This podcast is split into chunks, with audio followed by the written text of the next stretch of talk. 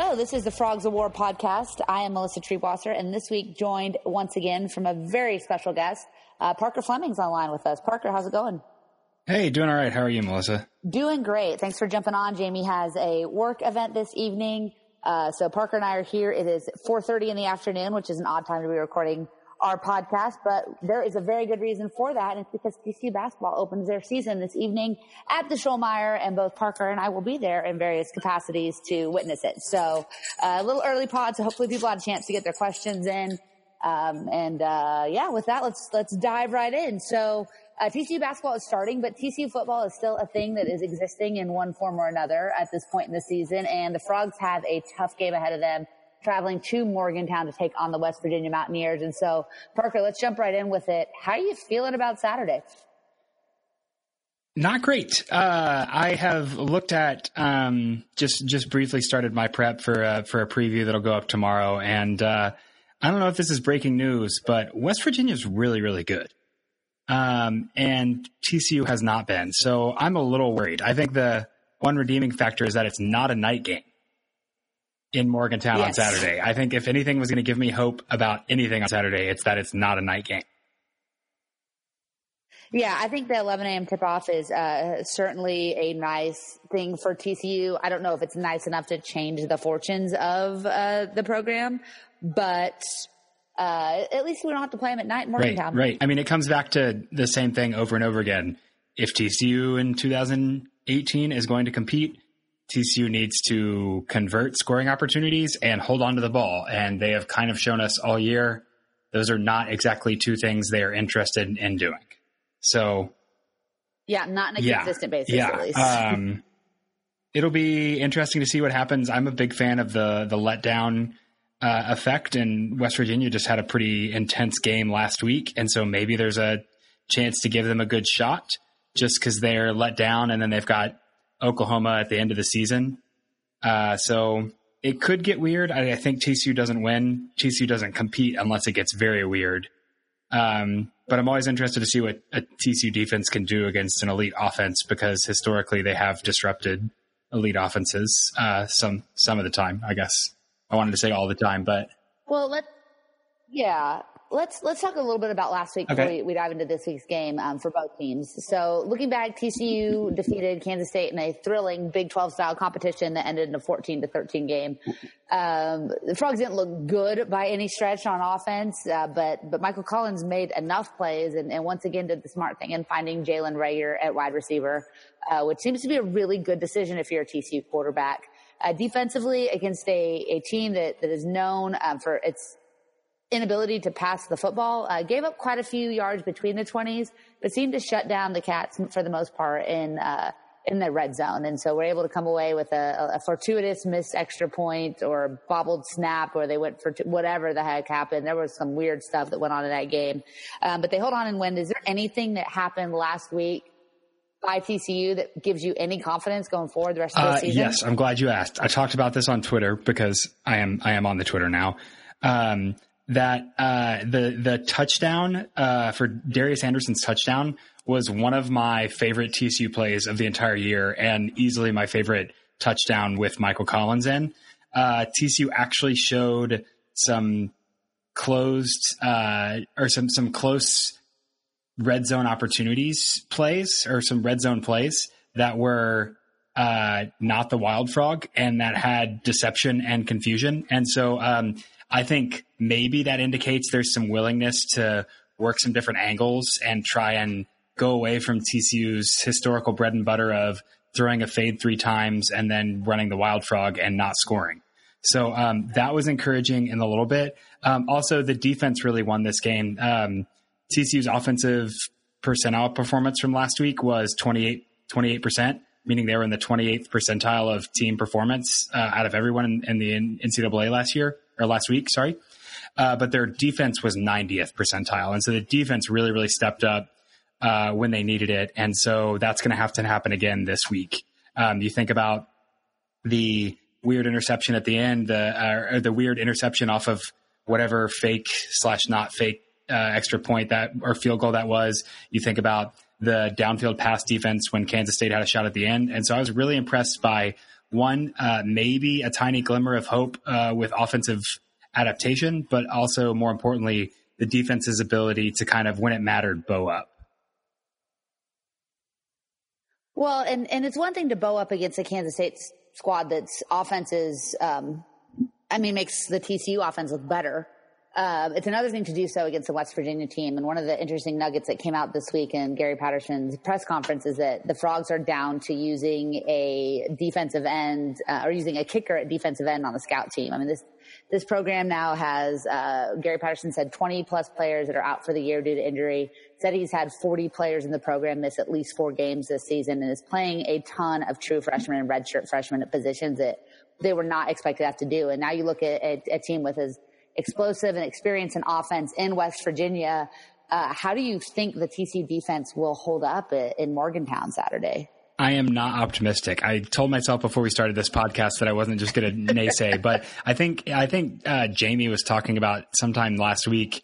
Just he listed the names of TCU players who have missed time due to injury um, or other reasons this season, and the name was basically just all the TCU players you know and expected to be stars this year. So yeah, um, especially on the defensive side of ball side of the ball, just really, really not a lot there, and so it's less of a quality issue as much as it is a quantity issue, especially with a West Virginia team that's going to get um, downfield and spread out fast, and then also keep you on your toes with a sneakily decent rushing attack. Um, I think containing West Virginia is going to be really, really hard. Uh, if I were, I am a Frog fan. I was, was going to say, if I were a Frog fan, I would be praying for rain or snow or something just super odd this weekend to kind of throw off and, and give the defense a little bit of help. But yeah, between the depth and just the attack of West Virginia, it's going to be pretty tough for TCU to really um, hold their own.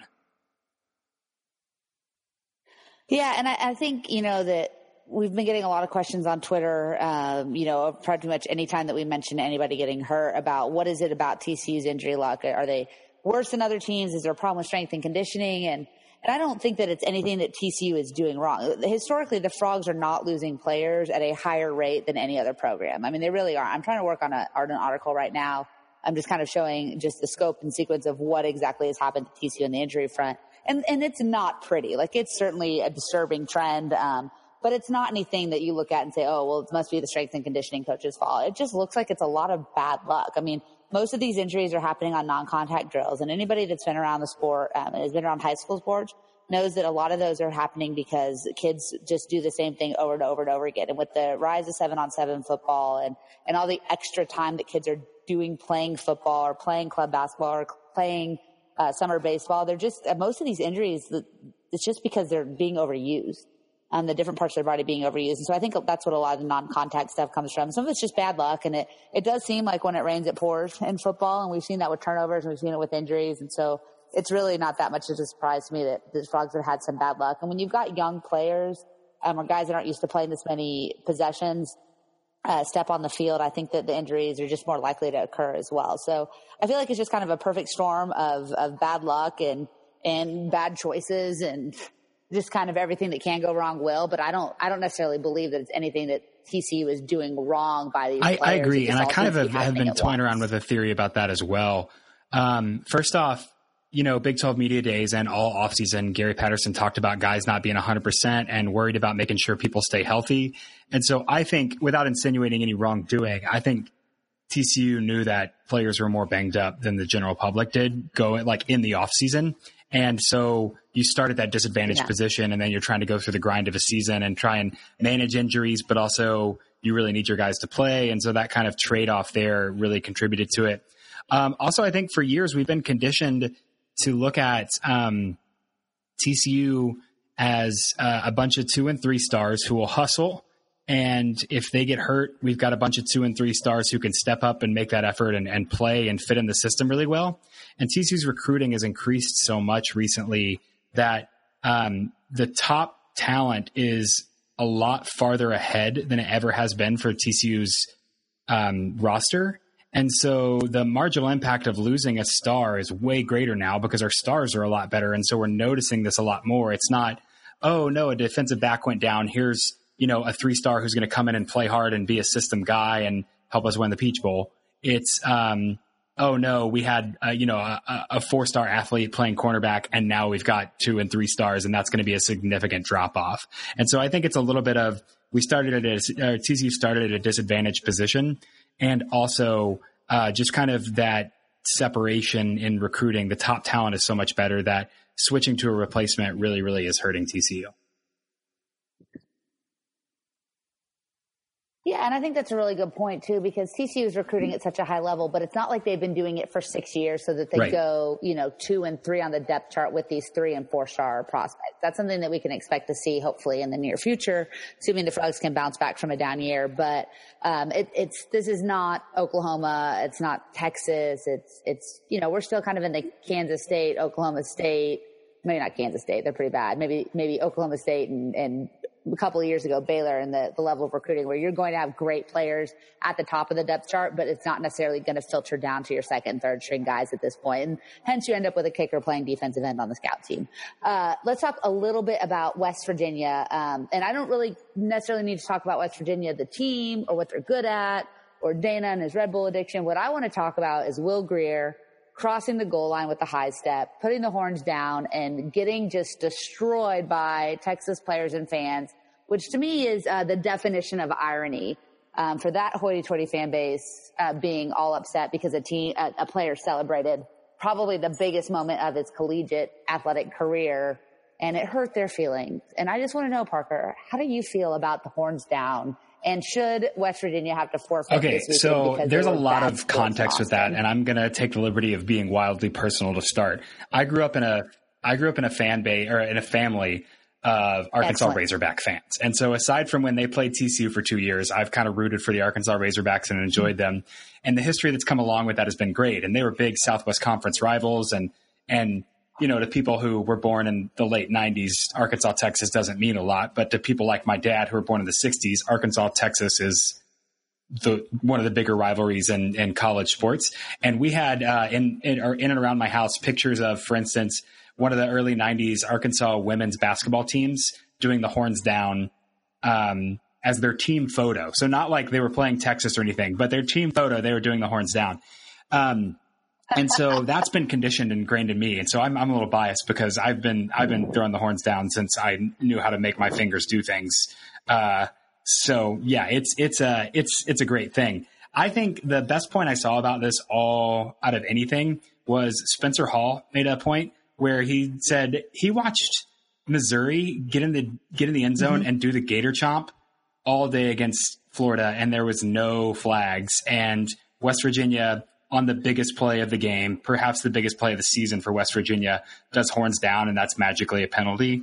Um, I thought that was pretty bush league.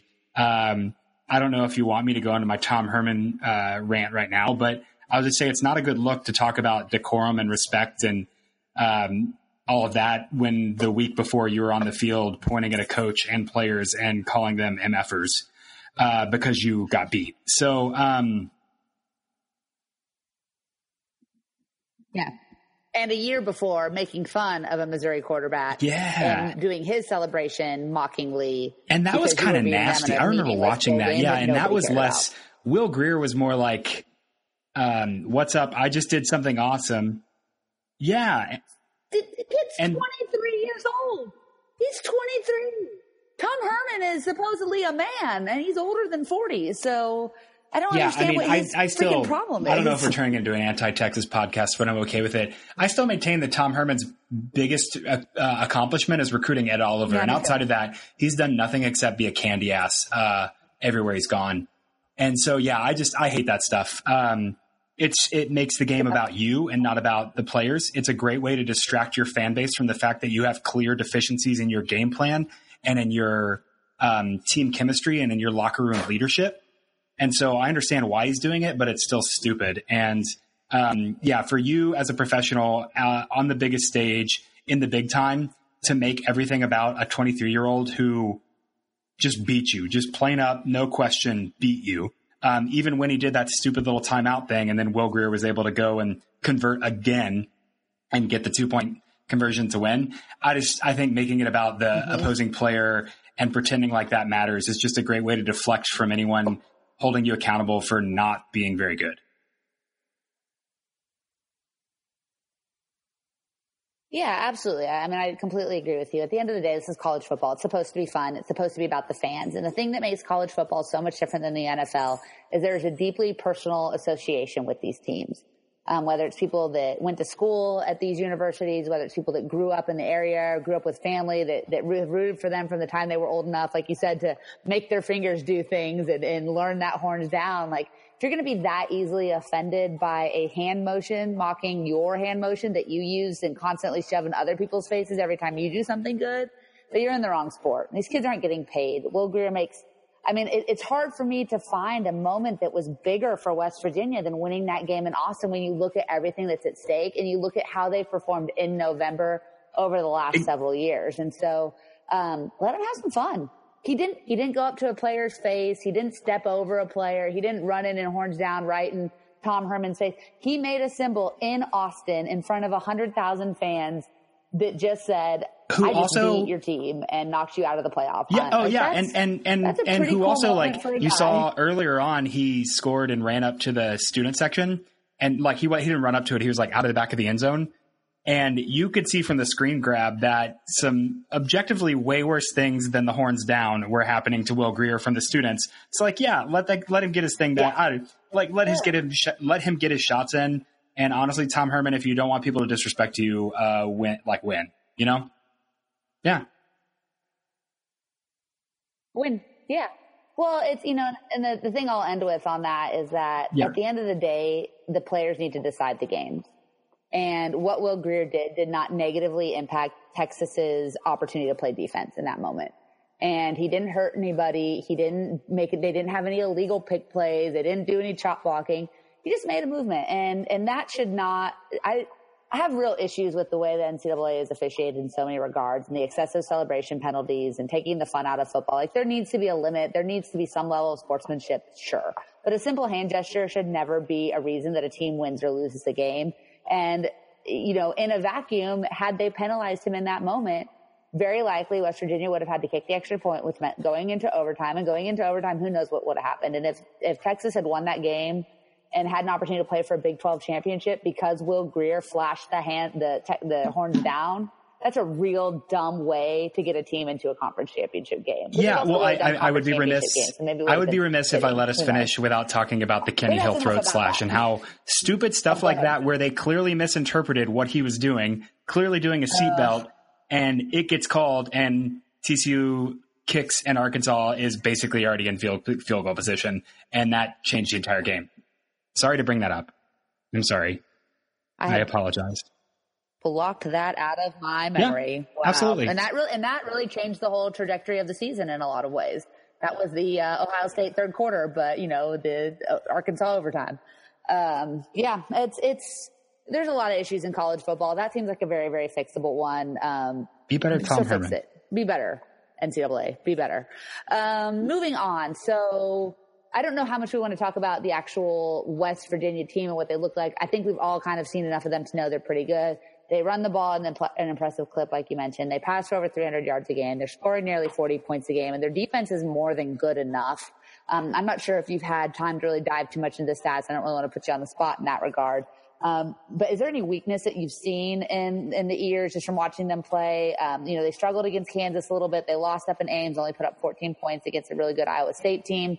Um, but um, I mean, yeah, I'm glad you asked, and I love when you put me on the spot. Uh, but morning? I, uh, uh, as an aside, because you mentioned that with Iowa State, how the hell did TCU beat Ohio or Iowa State? Like, what a lucky draw to get them before Purdy. Uh, that's basically our bowl eligibility case uh, on the fact that Matt Campbell didn't pick the right starter. Yeah, that's yep. just that's crazy. Um, yep.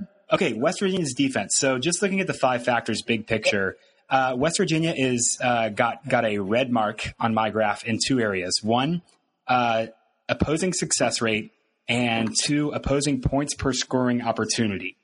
So those two things mean uh, they're letting people move the ball pretty well um, on, a, on a pretty consistent basis. Um, they're limiting big plays really well, and they're keeping you in in bad field position relatively. But they are allowing sustainable drives, and they are letting you score when you have an opportunity, which is great for two reasons. One, TCU is in the top 50 of success rate. And so TCU's offense has actually been able to move the ball pretty decently. Um, and we've seen that they on the well. Well, let's think Wait, about that with more. the Kansas game. What if TCU scores a touchdown that. on that first drive instead of running a stupid play on fourth and one? Or what if TCU scores uh, three points there? Right? We don't lose to Kansas. Things are things are entirely different. Um, and so TCU's been able to move the ball. They just throw an interception or they uh, can't get into scoring opportunity. Again, it's only a 43% success rate, so it's not like they're running it, you know, through people's throats. But that means on first down, they're more often than not getting half the yards. On second and third down, they're getting, you know, 60% of the necessary yards. Um, and so that's been rocky and that's been transition and that's a whole season stat. But if you're looking for something to say, what could TCU do? Slow the game down, sustain some drives, and then take advantage of West Virginia being pretty bad at, at preventing scoring opportunity or preventing scoring opportunity conversions.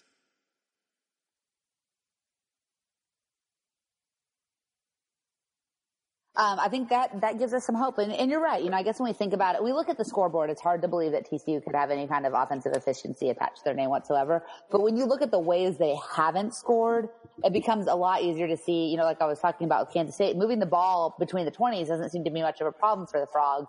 It's once you get into that scoring opportunity zone, actually converting those chances and not having a butt fumble or being unable to get a yard because you shotgun snap it directly to a running back or continuing to throw the fade route to your smallest wide receivers on the field.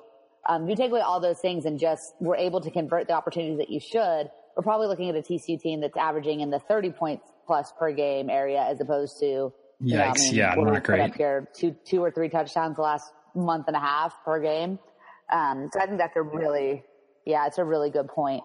Um, as far as the West Virginia offense against how they match up against this TCU defense, or what's left of this TCU defense, um, you know, we, we've got a banged up Jeff Gladney who may or may not go, banged up uh, Julius Lewis who's kind of gutting it out, and then a bunch of young guys, a linebacker playing safety. Uh, is there any area where the Mountaineers are vulnerable? Yeah, so kind of contributing to the theory of it needs to get weird if TCU is going to compete. West Virginia's success rate overall is uh, 52.2%. That's fifth in the nation on offense.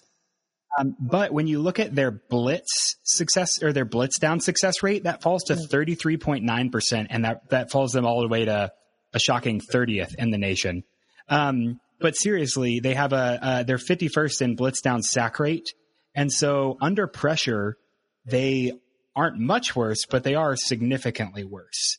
Um, you know, they're still really, really good, but that is a, that is a place I see that West Virginia is substantially different than their averages. And so that might be an opportunity for TCU, especially knowing that the, the defensive secondary is going to be thin.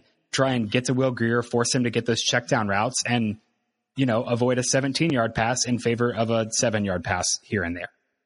Um,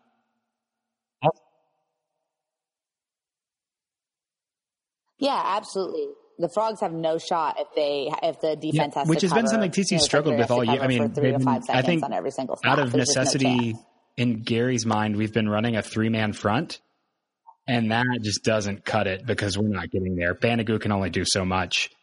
Uh, uh, the other thing that I noticed about West Virginia and their mm-hmm. offense is that their third down distance is their average third down distance is 7.6 yards that's almost 80th in the nation. And so, um, granted, they are getting a lot of their first downs on first and second down, but when they face third down, it's going to be for eight yards. So, you know, a little bit of pressure along third down. Uh, it looks like that could be a little bit of a recipe to at least disrupt West Virginia, if not, you know, actually do something crazy.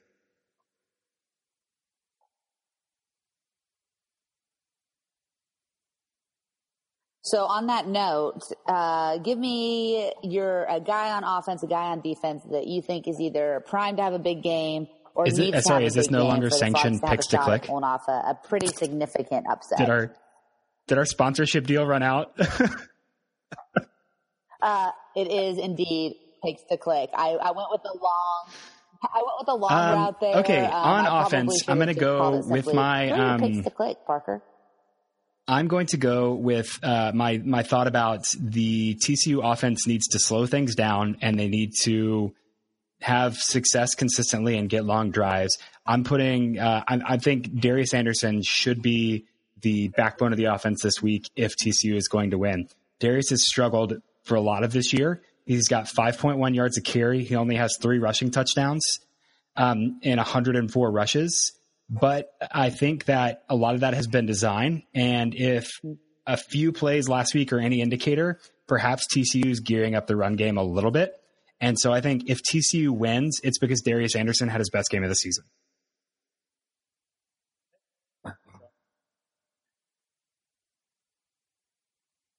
Yeah, I think that's a great call. Um, we've all been wanting a, a, Jet to get going here this year, and it seems like every time he takes a big step forward, he something happens, a fumble or uh, gets dinged up or get, somehow gets in Patterson's doghouse and doesn't play for a long while. But you're absolutely right. If if he doesn't have a big game, uh, there's no shot for TCU to win. I'm going to take the cheat route here and go with the guy who has been TCU's hottest offensive player for the last few weeks and go with Jalen Reagor. Um, he is the only known quantity on this football team right now. And Michael Collins, the thing I love about him, there's a lot that I don't love about him, but the thing I love is he seems to know who his best player is and seems 100% committed to finding ways to get him the ball. Um, and, and it's been really effective. I mean, he's got over 300 yards receiving, a couple of touchdowns in the last couple of weeks under Michael Collins. It looks like he's having no problem getting open. And I definitely think that he can create space uh, against this Mountaineer defense. And if he gets loose, if Collins can find him, uh, you know, he can make some explosive plays. He can make some game changing yep. plays and, and do some big things for TCU's offense, hopefully, because they're going to have to score. They're not going to win this game 14 to 13, especially in Morgantown. It's, they're going to have to find a way to get 30 yeah, points. And I think I that's a pretty good. Um, but oh, if they do, yeah, it'll be I think 30 points is a pretty good bellwether for his, for sure. uh, is TCU even uh, competing. Um, and, yeah. and I hope that with Jalen Reagor, maybe we go to him early and he kind of attracts some attention. And then yeah. I would love to see Taye Barber continue to step up, um, uh, especially filling the role uh, that we won't talk about. But you know, very similar kind of a player, fast, a yeah. little bit bigger, yeah, and has some opportunity to really be that kind of on-field everywhere kind of threat. In addition to Jalen being a long threat, so yeah, I think Jalen's going to be key to that, just opening up the offense as well. Um, cool. All right, so defensive pick to click. Um, I think about yeah man, I there's just so many guys playing that um, haven't really been playing all year. Um, I, I, think you just got to go back to Big Ben Banogu. Pressure is going to be so important on Will Grier. Uh, West Virginia knows his name and is going to be keying in on him, and he's just going to have to do something magical. He's going to have to get his NFL highlight reel this weekend if TCU is going to win. So Banogu is my um, he's my pick to click on defense.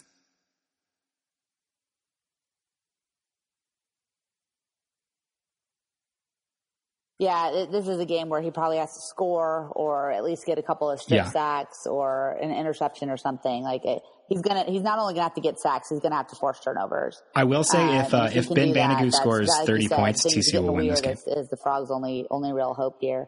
Um, for me, uh, you know what? I'm completely on board with you. I would take that bet um, and be very confident in it. Uh, my defensive pick to click is I'm going to stay right on the defensive line, and that's mostly because I have no idea who's actually. Actually, you know what? No, I'm going to change mid flat. I was thinking LJ Collier. I think that that's a big one. He can have a big game. But the guy that super impressed me in stepping up into a role is Jawuan Johnson. Um, he was such a highly touted transfer as a grad transfer out of NIU. Um, was was very heavily recruited by multiple programs. Um, a guy that everybody wanted, and did not get opportunity early because Garrett Wallow beat him out in camp. But with Wallow playing safety, Jawuan Johnson has stepped in and, and, was very disruptive on Saturday against Kansas State. He seemed to always be near the ball, made tackles, made plays, uh, got his nose in there, and just kind of seemed to be a guy who was a problem for the Kansas State offense. And you know, he doesn't have, he's not a huge linebacker. He's another smallish linebacker, but he's super efficient, super effective. And if he can have a double digit tackle day, you know, same thing, maybe, maybe stick his helmet in there, loosen up a ball, cause a fumble, something like that. Maybe be used as a blitzer, play guy, you know, playing kind of a guy closer to the line. Um, he, he's somebody I think could have a really big afternoon, um, and, and make, make some things happen for TCU or a guy that could, get completely lost, uh, in pass coverage at some point and give up a 60 yard touchdown. Like I just really have no idea what to expect out of him, but I'm going to say he has absolutely. I, I, think he's really well, important. I think he lost to Garrett Wallow in preseason area. because of system concerns. Area, but we're going to go with him. And as TCU's injured, um, and as they um, play West Virginia, and are going to have to scrap to win, uh, it's going to be less system and more playing mm-hmm. football. And I think Jawuan Johnson's a really good football player, um, and so hopefully that gives him an opportunity to to do what he does best. Yeah, I completely agree. Yeah, absolutely. That's that's what we need to see. Like I said, things are just gonna have to kind of get weird. Uh, speaking of getting weird, uh, it's a real weird week in the uh, conference in that we have a couple of big time rivalry games that probably are going to be pretty one sided. Um, in addition to TCU and West Virginia playing at 11 a.m., we also will be able to tune into the uh, exciting Sunflower State showdown as Kansas travels to Manhattan and the Little Apple to take on the Kansas State Wildcats. Uh, Kansas and Kansas State are both three and six and one and five in Big 12 play. Uh, the Frogs avoided the dreaded state of Kansas sweep by knocking off the Cats, but uh, unfortunately, I was on vacation that week. That is unmentionable on this podcast because it's a family show um, and losing Kansas. So we won't talk about that one. Um, what do you see happening? That's probably why it's your fault. Uh, uh, what do you see happening in that big, important you know, showdown? People are going to uh, go on the field really and they're going to play a game and there are going to be things done on that field on Saturday. Mm. That's pretty much it. feel like you pretty much summed it up. Uh, very interested to see. There are rumors swir- swirling around Lawrence that Bill Snyder could be close to calling it quits. Um, at one point, I actually had somebody say that he was announcing his retirement to his team. Nobody really knows what's happening. It looks like Snyder could be on the way out. Um, and if that's the case, um, you really hope to see him get a couple of wins down the stretch and not to leave the program, um, you know, on such a negative note. Uh, that being said, um, not nobody else is losing to Kansas this year. It's going to be just TCU that did such a thing, uh, and I think Kansas State runs over it. Uh, at the afternoon slate, uh, a couple of interesting games. The suddenly red hot Baylor Bears go to Ames. That Any was that was fun. Like I just tried to watch that game and pretend that Baylor was some other team, and doing that, I was like, oh, this is this is pretty fun. Um,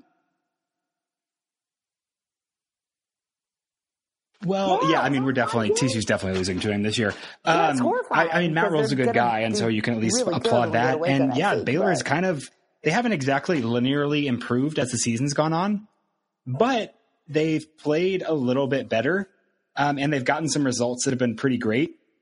Eked out a close win versus Kansas State. Um, eked out a, a close win uh, against Oklahoma State. Both of those, their win expectancy uh, is a little deceptive though. So post game win expectancy against Kansas State was 28%. Post game win expectancy against Oklahoma State was 35%. Um, and they lost a game against Texas where they had a, a 68% post game win expectancy. So they've played well, but uh, they haven't they haven't really done what they've needed to win games. And I think that kind of becomes harder as the season goes on. Iowa State is is on a roll, so I, I think I think that one's uh, pretty I think Baylor will hang tough for the first half, but I think that one's pretty decisive. Uh, Iowa State.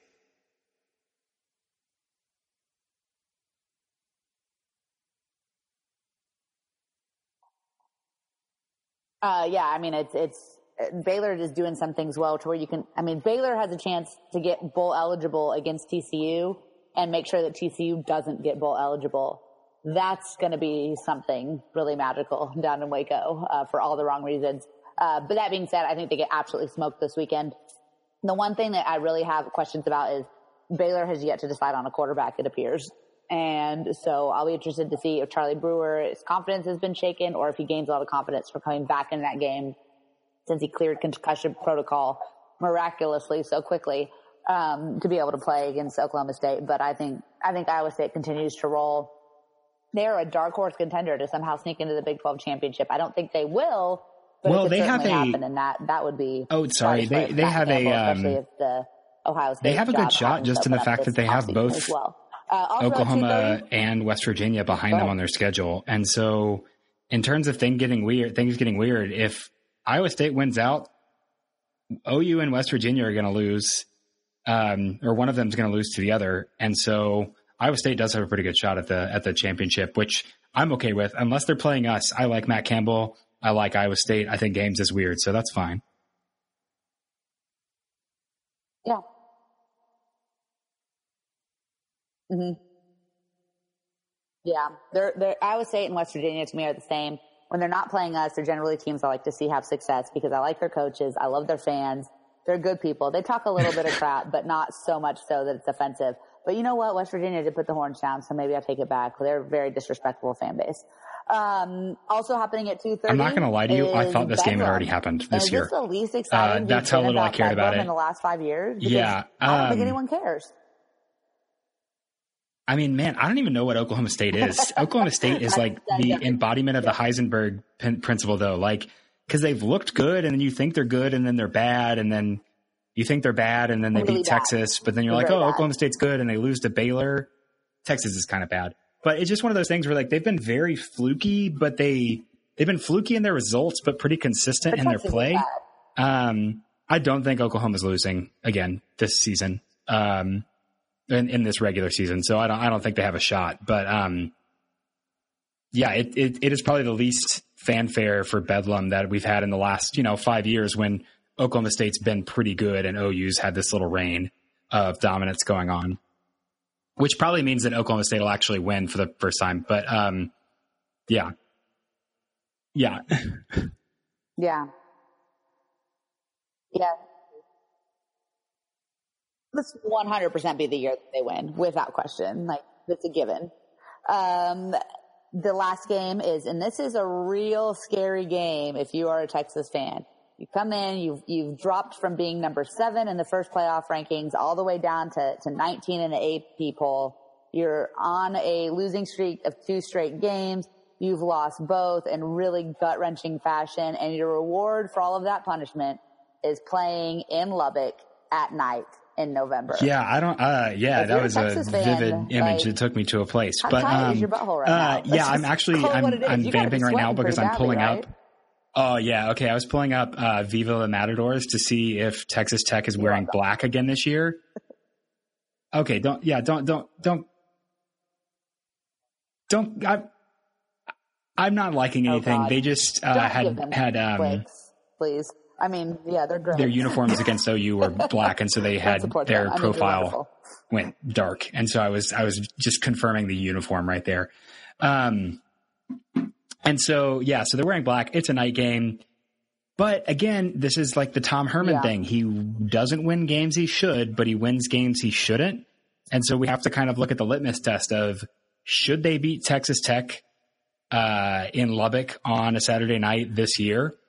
Probably not. So will they? Probably. I think Herman's a pretty rah rah guy. He's probably talking about horns down and, you know, yelling at people about them being insecure and firing them up in whatever way he, you know, thinks probably. is cool and manly, I guess. But yeah, so I, I, I think this will probably be very similar to OU last week. And Texas Tech had a shot and the bounces didn't go their way. So maybe it does go their way. I would flip a coin about that game and not bet any money on it.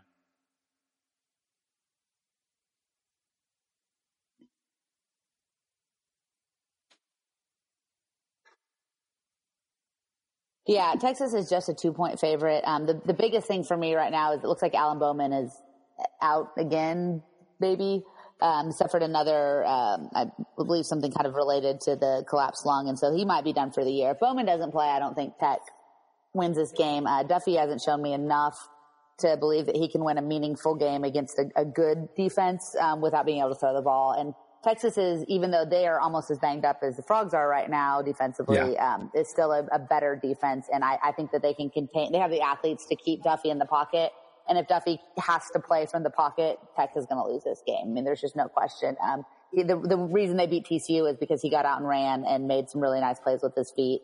Um, and then they made the, you know, one or two passes, big pass plays when he needed to. But at the end of the day, I don't, I don't think he's a good enough quarterback to, to beat Texas even at home. But Lubbock, it's weird. So who knows? Um, very quickly before we, we dive into some other TCU athletics here, go around the country for some of the ranked matchups that we have. It is a week slate of games. Um, the highlight game day game this week is uh, Clemson at Boston College, which you know someone who has family that went to BC. I am a BC apologist this year because uh, I watched that weird Hurricane game that was at like no three thirty on a Thursday afternoon. Um, yeah, I mean they're they're as good as they've ever been, and for having their coach being almost fired basically two years ago. Um, this is pretty incredible, yeah. but yeah, I think this is just giving Clemson an opportunity to solidify their number two slot for the playoff. Um, I don't imagine BC is going to have a particularly raucous crowd or any kind of atmospheric advantage. So, yeah, I think I think Clemson is just going to get prime time to be able to show that they are in fact, a very good football team.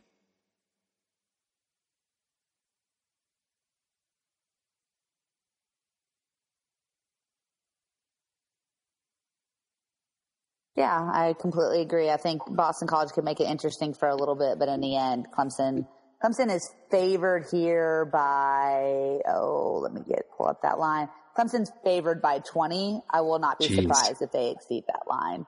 Uh, man, being favored by 20 against a ranked opponent on their home field with college game day in town. That's the state of college football today, folks. Um, if ever there was one. Uh, only other ranked matchups that we have, a few we'll go through them real quick. Ohio State at Michigan State. Michigan State has a penchant for knocking off uh, No, I think destiny is that Ohio State uh, a lot of uh, wins in Columbus, the rest of their uh, games and uh, beats Michigan and ruins Michigan's season. So I don't think Ohio State will lose this game. Um, yeah, it is funny how quickly when you're not uh, going to win a championship guaranteed, you're less uh, tolerant of your coach and his nonsense. I don't know if there's you know, correlation doesn't equal causation, but it's it's just uh, interesting to watch how you lose on the big stage and uh, suddenly your boosters are dissatisfied. Yeah.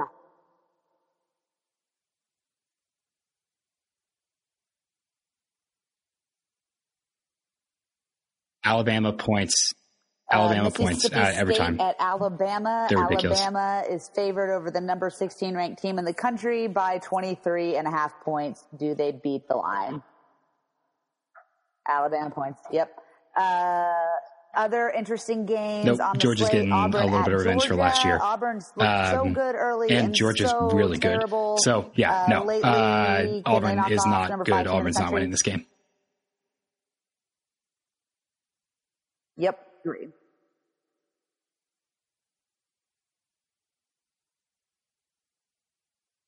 Yep, I completely agree. And then one other just kind of interesting game, um, another team that started off so well but has really fallen uh, back in the pack 12, uh, losing four straight games, I believe.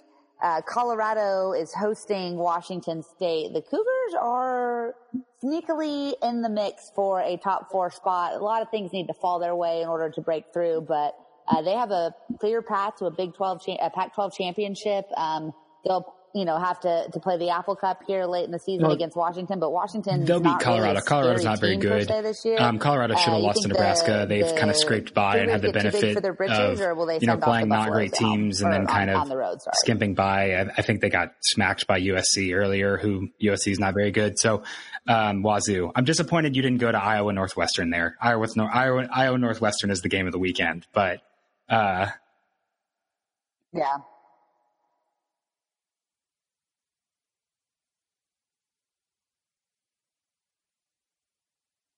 Okay, well, well, please. This is the div- tell, tell me about why this. This is the division team, championship well, right I mean, here, uh, which I think is hilarious, especially like when you look at. Uh, uh, let's say either o- what, what OU or West Virginia wins out, has one loss, Big Twelve game? champion. They're going to be head to head against Michigan for that fourth playoff spot, and Michigan's marquee win in the Big Ten championship could be Northwestern. Uh, Northwestern is a terrible team who wins games. Um, I don't know how. And so if Iowa can't win this, then the Big Ten's playoff chances are a little bit tenuous, especially because you're looking at having, you know, potentially six one loss teams and strength of schedule is going to matter and that, that you need that conference championship boost. And the Big Ten championship might not be that uh, super powered with Northwestern in it.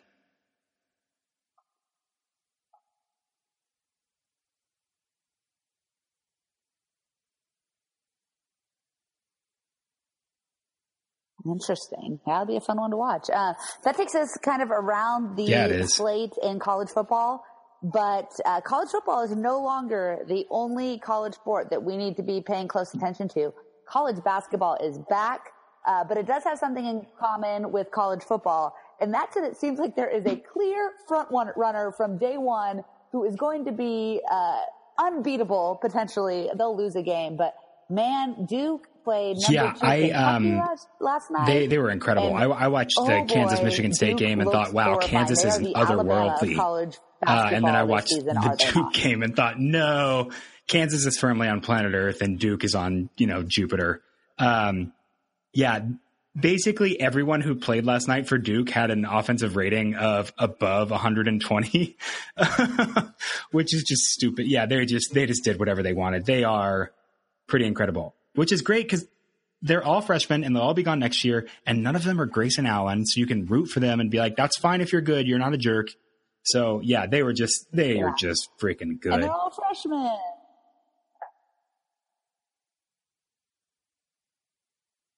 Yeah.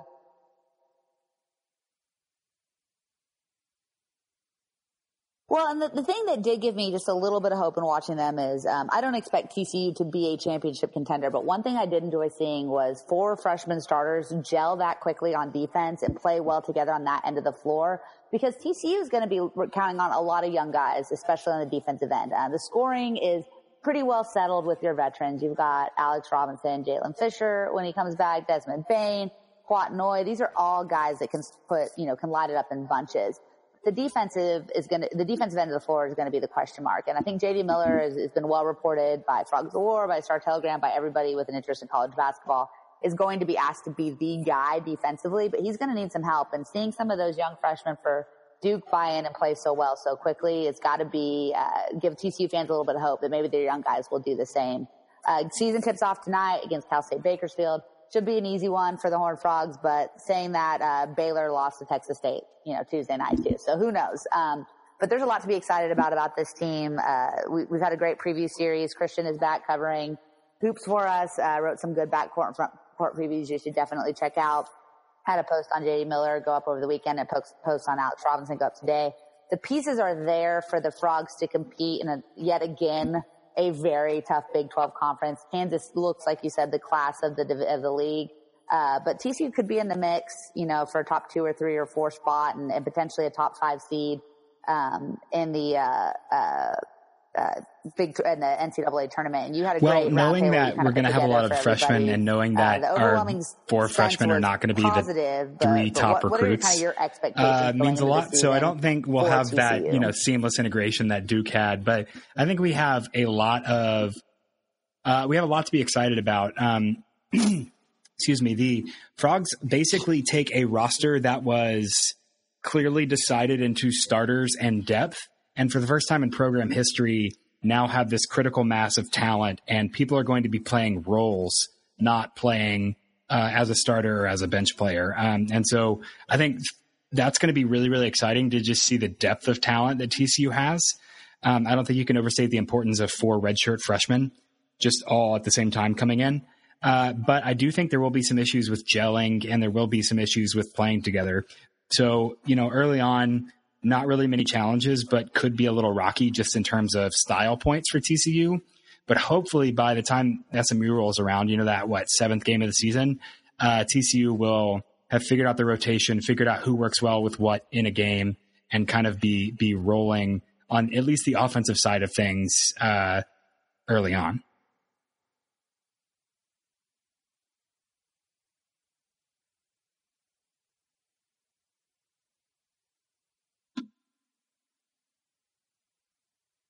Yeah, absolutely. Um, it's going to be fun to watch. I, I, know you're heading out tonight. I'm heading out tonight. Um, just really, there's just so much excitement around this program right now. And, and with the way that the football season has gone, having something to root for um, in the winter months is, is going to be a lot of fun. And hopefully, you know, TCU can live up to the expectations. Football clearly did not.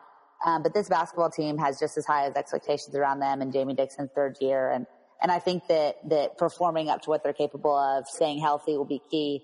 Um, but like you said, there, there's depth that we haven't seen around this program. And so they can, well, you can never afford to lose one of your best players. You feel a little bit better if somebody does go down about having someone that can step in and replace them. And, and with true freshmen like uh, Kendric Davis and Kaden Archie, there's a lot to be excited about, not just this season, but, but well into the future. And, and I'm super pumped to get started and see what they have. I think, think they're going to put on a show this evening. Um, hopefully something we'll get a chance to talk about on the site tomorrow uh, we'd be remiss if we only talked about TCU men's basketball because Raegan Pebley has been building um, a really solid program on the women's side as well. Uh, they opened up with a, an easy victory against Duquesne last night. They uh, look like a team that they were they made a nice run in, in one of the uh, NIT women's NIT last year. Um, could be primed for a tournament berth this year. The Big 12 is is never easy for the women either, um, but they had some statement wins a year ago and look like they could be a good team know you had a chance to take a little bit of a well, look. Well, first um, off, I asked KenPom about doing women's analytics, but he never uh, responded. Uh, so uh, I assume he's just typing out a really long answer, and he'll get back to me later. But um, yeah, I just looked at the box score because I, you know, I know that the women's game is a little different than the men's game, just in terms of style mm-hmm. and. Uh, what athleticism looks like uh, and, and, and, and, how the game is played. But a lot of the things are very similar. And TCU had Amy Okonkwo and Jordan Moore basically win the game. They scored 38 points together, uh, 22 for Moore and 16 for Okonkwo. And that is, you know, almost two thirds of the team's points last night. And so, um, I think really riding on, on those two will be, uh, a, a solid rock going forward to the season. You know, it's a really, really good thing to have at the beginning of the season, a clear understanding of who you are and what your identity is and, and where, uh, where you're going to make your money. And clearly TCU is going to make their money off of those two, um, who, who have looked, who looked pretty, pretty awesome, uh, last night. So I think that would be exciting, uh, getting to know those two names, uh, Amy Okonkwo and Jordan Moore. I don't know if I'm saying her last name wrong, but I've said it four times now. So someone correct me.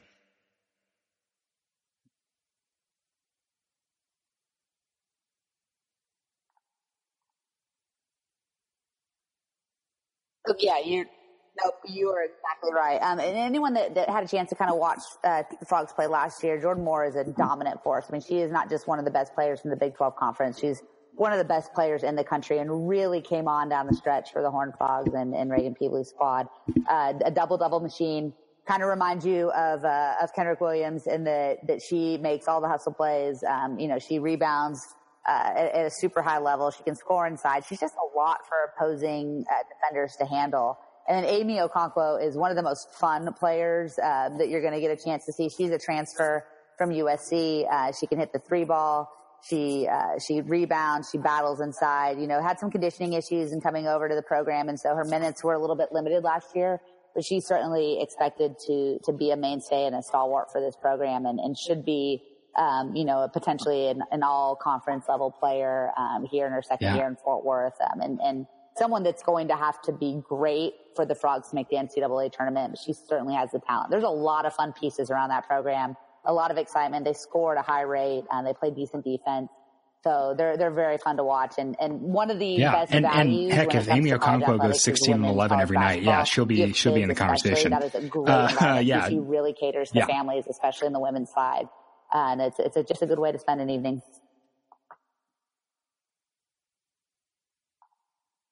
Yeah.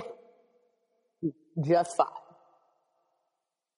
Uh, also want to mention TCU soccer. They have made the NCAA tournament for the third consecutive year. Eric Bell has done wonders with a program that was completely dormant and just not a non-factor in Big 12 play um, prior to his arrival, and has really built them up into something uh, consistently excellent. So they'll host BYU uh, BYU won the WCC, which is a really good women's soccer conference. They had one common opponent with Santa Clara.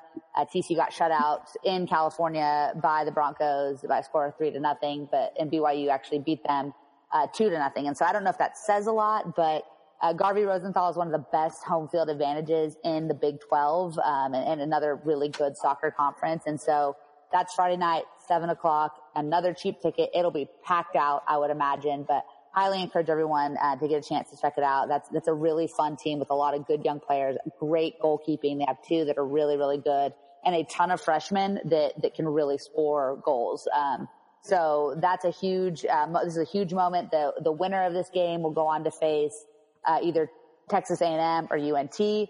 TCU got knocked out by the Aggies last year. So it would be, we're looking at potentially an opportunity for a little revenge here against Texas A&M. And we all know that good things happen when TCU teams play the Aggies in the postseason. So hopefully they can, uh, they can get a chance to match up again with our friends down in College Station. Um, getting close here to the end of the podcast. It's been a great show. I haven't, love having I haven't seen Parker these. on, uh, brings so much knowledge and, and statistical information and just a, a lovely sense of humor as well. Uh, before we go though, we do have some questions. And so let's kind of jump into those. Our friend Mountain Man Jim, um, oh good, that's even better.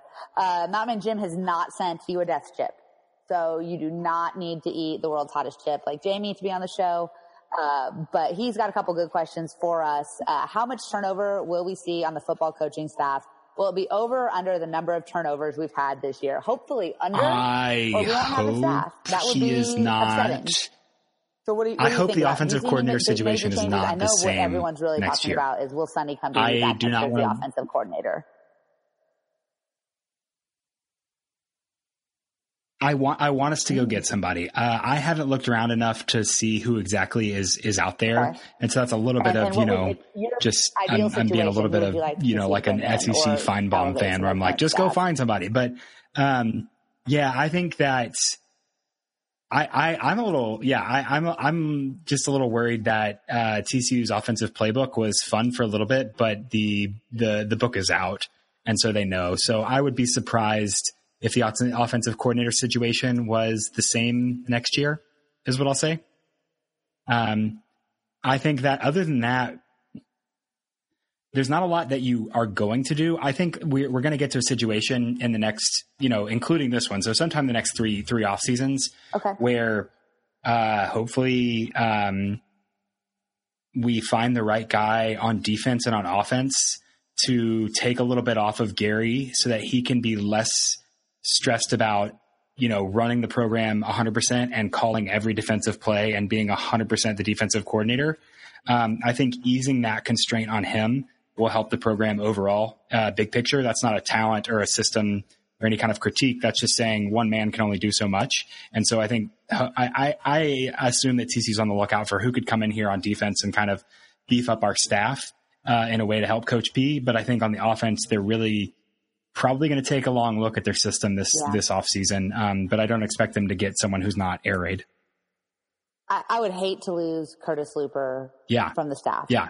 That, I mean, that's really my number one thing. And, and, and Cumbie's a heck of a recruiter too. Yeah. And, and those quarterbacks that are coming in are his guys. And so it, it's very touchy. You don't want to lose recruits. And so you don't want to just make a big sweeping move. But at the same time, like things obviously aren't working. And so do you give him one more shot with potentially Justin Rogers as this QB, a guy that, that really fits his system? Or do you cut ties now and hope that, that your, your kids stay in, in the fold and despite losing their quarterback, uh, coach? So be very interesting. There's a lot of tough changes. Um, you've also got to start looking at the succession plan for, for TCU. I mean, Gary Patterson is not going to be around forever. And, uh, at some point, you know, you, you've got to think that, that he's going to want to hang it up. I, there have been Aggie rumors that he's retiring this year because he's tired. I don't believe them because I don't believe that Gary Patterson would walk away with the program coming off of a potentially non-bowl season. And, and listening to him talk at press conferences, it does not sound like he's has any intention of walking away anytime soon. Um, but you know, you start talking about Justin Fuente or Zarnell Fitch or Sonny Cumbie was kind of the heir apparent for a long time or a guy like Chad Glasgow. There's a lot of folks that have been around the program for a long time that'll have interest in it. And it'll be interesting for TCU to start kind of setting up that plan down the stretch. Uh, also for Mountain Man Jim, will Jalen Reagor leave early for the NFL draft? Why would you even talk about such things in a terrible season like this? Uh, he's good enough, right? I mean, it's hard to rule that out as a potential uh, thing for him to do after his junior season. I mean, honestly, after winning in the Heisman Trophy his junior year and leading TCU to an undefeated season, I just don't know what else you could want. So yeah, go get paid, dude. Yeah, no, yeah. If he, I mean, if he, if he performs like this another year, he'll have a shot. But the good thing is, is that he's going to have to have a quarterback that can actually get him the ball so he can show out. He may not have that next year either. Uh, will we see any frogs drafted in the first five rounds of any professional sport? And who will be the highest draft pick, uh, next year? I'm assuming is what he's saying there. Um, Base, baseball, probably. I yeah, I don't know. Yeah. Uh, yeah, probably baseball. Um, ben Banogu has a chance still, despite having limited production this year. Um, I still think he's a first or second round draft pick uh, this spring, and will probably be the highest drafted frog. Yeah, that's uh, that's year. probably smart, just because. I mean, he was definitely a first rounder last year, um, mm-hmm. and I think that doesn't change. I think teams are smarter. He's kind of a freak. He's probably the best. Yeah, he's probably the best to do that. I I don't know when TCU will have a basketball player drafted now that I'm thinking about that. But I think you've got some guys coming in that in, you know, three years could be a, a development pick. So, uh, but yeah, in the well, short term, I, I think basketball will, or football. I will say Jordan Moore is a senior oh. and will very likely be an early, not just a first rounder, but a top 15 pick in the WNBA, um, or, or, I guess I don't know how many teams they have now, probably less than that. She will be drafted at the first round of the WNBA yeah. draft this year as well if she continues to do what she's doing. Um, NBA wise, uh, Fisher stays healthy. He's a guy that's very intriguing to NBA scouts. Um, Desmond Bane is another guy if he can consistently put together uh, scoring stretches. You know, he was very inconsistent last year, uh, but he's super explosive. I mean, he's a guy that could be a late first round pick if he decided to leave after this year, but definitely after a senior season. Uh, and then he wants to know what the latest is on Kenrich Williams. Uh, Kenny's on, on the team. He's really only played in, in one or two games so far this year. Um, and that's just because the Pelicans have been really good and really competitive. And so he's had limited opportunities, but he did get on the board. He scored his first NBA points at his first NBA three pointer. Uh, he is not a guy who you're going to hear much of this year. Um, but he's a guy that I think down the line that we can expect to have a very, very solid career in the NBA is probably an eighth or ninth man on a good team. Um, but he's, I think he's a guy that just will find a way to stick around. Uh, and because he's, he's the kind of uh, guy you want to have on the uh, practice squad, you know, hustling, challenging your, challenging your players and all that. And so. I think he'll develop a reputation as one, just an all around good guy who'll be good in the locker room and two, give you some really solid, deep minutes, but also some really great practice minutes that, that matter a whole lot too. So yeah, I, I, I think, um, he won't, he won't get many stats this year, but he's building a reputation and he will be, uh, around. And then Handy Vandy wants to know why barbecue chicken is the worst type of barbecue or the worst type of chicken. Um, do you have heavy thoughts on barbecue okay, well, chicken and how it relates first to off, barbecue? Pineapple chicken is the worst kind of chicken. So, uh, bad question. Um, also, I, you know, what is, what was that? What was that username again? Uh, yeah, so I mean, what you think they're Nashville, East Tennessee? They're probably eating all this weird vinegar stuff, or have been going around to these artisanal whatever sauce and chicken nonsense uh, that they do out there. Yeah, I don't. Um, I think you're just you're just buying it at the wrong place. I think chicken is a very it's a wonderful protein delivery system, and it uh, is a great vehicle for flavor if it's done well. So I I hard disagree. And if you've had Alabama barbecue chicken with that white sauce that you know is just hot mayonnaise, but it's still somehow really delicious, eh, chicken can be great. And I, I smoke a mean chicken. I'm all, I'm okay with chicken. Um, that's actually it for the questions. I think we got, I got those up a little bit late today. And so there aren't a whole lot of questions of us, which is fine. Um, so before we head out, it's time to give our predictions on Saturday's game. Uh, TCU at West Virginia, they are, I believe, uh, 11 and a half point I'm, dogs, or is that right? I don't think there's an S&P prediction yet, which makes me, I don't look at the Vegas lines because I don't know anything about that. Um, projected margin 10.4 by S&P. Okay. So, uh, I guess at this point, we don't ask, do you think TCU will win? Do you think that they can cover the line? No. No, this is not a fun season. Yeah. It's not going to be fun on Saturday. Um, yeah, I think I think West Virginia beats us uh, as bad as or worse than OU did. Wow, that is sad. Um, I wish I could disagree. I had planned to go out to Morgantown. I went two years ago. One of the the greater experiences of my college football fandom life. It was snowing we got our butts handed to us. I mean, we played terribly in that game. Um, but it was a lot of fun. And so I was all geared up to go again. And then this season happened. And I remembered, hey, I've already watched TCU get it handed to them in Morgantown. Um, I'm not going to pay to do that again this year. Uh, definitely a place I'd like to go back. It's just, it's not going to happen in 2018. Um, I, I think TCU is going to fight as hard as they can. I think that the energy level will be better. The attitude, the effort will all be good. But at the end of the day, uh, I just don't think the Frogs have enough healthy bodies on defense and, and they just don't have the talent on offense right now to be able to keep up with that machine. And so, uh, give me West Virginia 41 to 17. I'm going to say Michael Collins leads them on a couple touchdown drives and someone makes the Yikes. kick because uh, we can do that sometimes. Yeah, uh, I think I'm going to go. Um, I'm going to go back on what I said, but I'm going to say OU 45, TCU 13. What did I say? Oh no, God, I don't want to play OU again. I don't think we have to. I went back. I went back and looked up the OU score so I could yeah, provide a frame of reference for the claim that I just made, kind of offhandedly. And so I was thinking about, yeah, West West Virginia forty five, yeah. TCU thirteen. Wolf. Yeah, I think that sounds probably about right. Uh, this has been the Frogs of War podcast. Subscribe on iTunes, the podcast channel, which is Frogs of War by Frogs of War. Take a few seconds to leave us a review. Um, you guys know the way the algorithms work with, with iTunes and all that. Um, every positive review really, really helps. Um, every negative review makes me cry. Um, but go ahead and leave those anyways if that's how you feel. We want to get better. Uh, but we really appreciate you guys listening. Big week for TCU. Uh, we're going to head out and, and, hopefully celebrate an opening uh, season win by TCU basketball and uh, pray for miracle on Saturday or maybe a blizzard and the game can't be played. Also would be perfectly acceptable. Uh, thank you so much, Parker, for being on. You guys can give him a follow at Parker underscore dot FOW. That's the Twitter handle, correct? Parker underscore FOW. You can find me at the Coach Melissa.